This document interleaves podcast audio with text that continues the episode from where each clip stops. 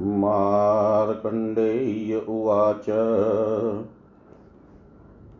दुःसहस्या भवद्भार्या निर्माष्टिनां नामत।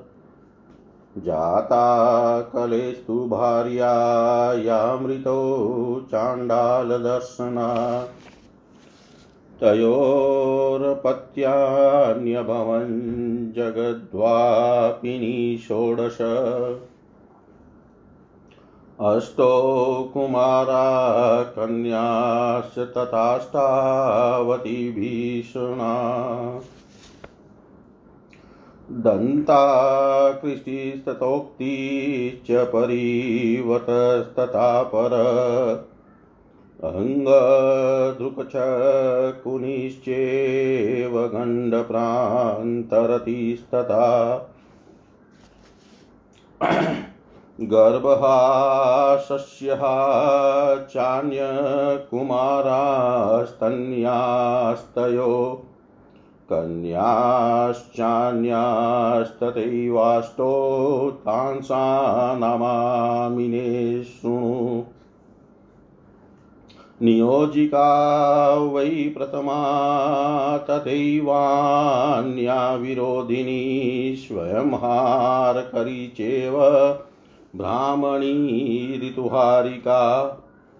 स्मृति बीजहरे चान्ये तयो कन्येषु दारुणे विद्वेषण्यष्टमीना मकन्यालोकभयावः एतासां कर्मवक्ष्यमिदोषप्रशमं च यत् अष्टानां च कुमाराणां श्रूयतां द्विजशतम्।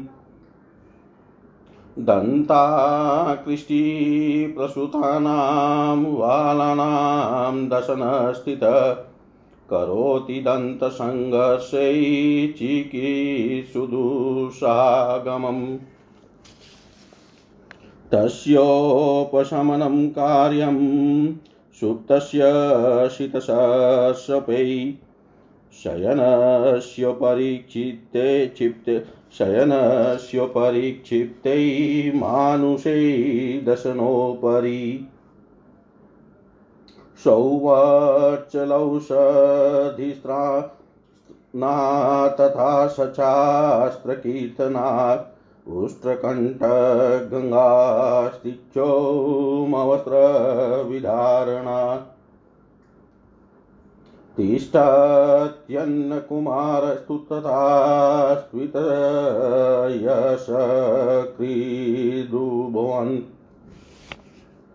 शुभाशुभे नृणायुक्ते ततोक्तिस्तच्चान्यथा। तस्माद्दुष्टं मङ्गल्यवक्तं व्यपण्डिते सदा। दुष्टे श्रुते तथैवोक्ते कीर्तनीयो जनार्दन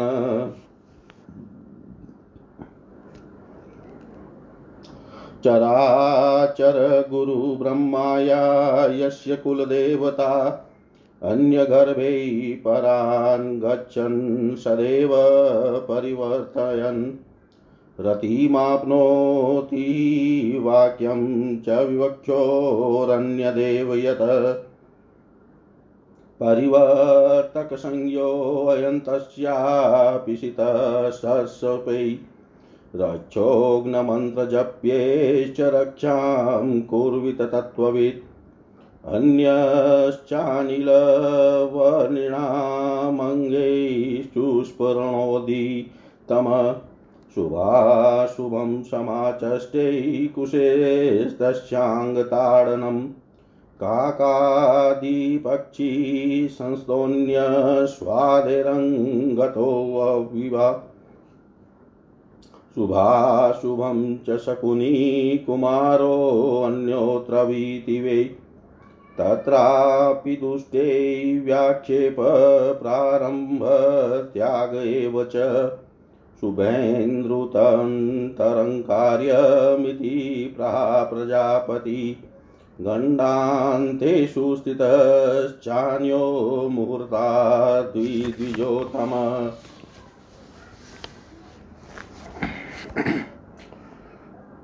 मार्कंडे जी बोले कि दुसह की भारिया निर्मष्ट हुई है, निर्मिष्टि। यम की कन्या थी। यम पत्नी ऋतुमती होकर चांडाल के देखने पर उस गर्भ से निर्माष्टि ने जन्म ग्रहण किया। इसके उपरांत दूसह के द्वारा निर्माष्टि के गर्भ से जगत व्यापी अत्यंत भीषणाकार सोलह संतान हुई। तिनमें आठ पुत्र और आठ कन्या। दंता, कृष्टि, तथोक्ति, परिवर्त अंग ध्रुक शकुनी, गंड और प्रांत गर्दबहा और सस्यहा यह आठ पुत्र हुए। अब आठ कन्याओं के नाम कहते हैं, सुनो। नियोजिका विरोधिनी स्वयं हार करी, ब्राह्मणी, ऋतुहारिका स्मृति हरा बीजहरा, यह दोनों महाभयंकर हुई और आठवीं विद्वेशिनी जो सब लोगों को महा भय दिखाने वाले थी। हे द्विज शतम अब इन आठों कुमारों के कर्म और उनके दोष समन करने का उपाय कहता हूँ। सुनो। दंता कृष्टि तो प्रसुत बालक के दांतों में रहकर दांतों को अत्यंत किड़किड़ाता है। इसी के अभय से वहाँ पर दूसह भी आता है। इसके शमन करने का उपाय है कि सोते हुए बालक के दांतों पर और सैया पर सफ़ेद सरसों डाल दे।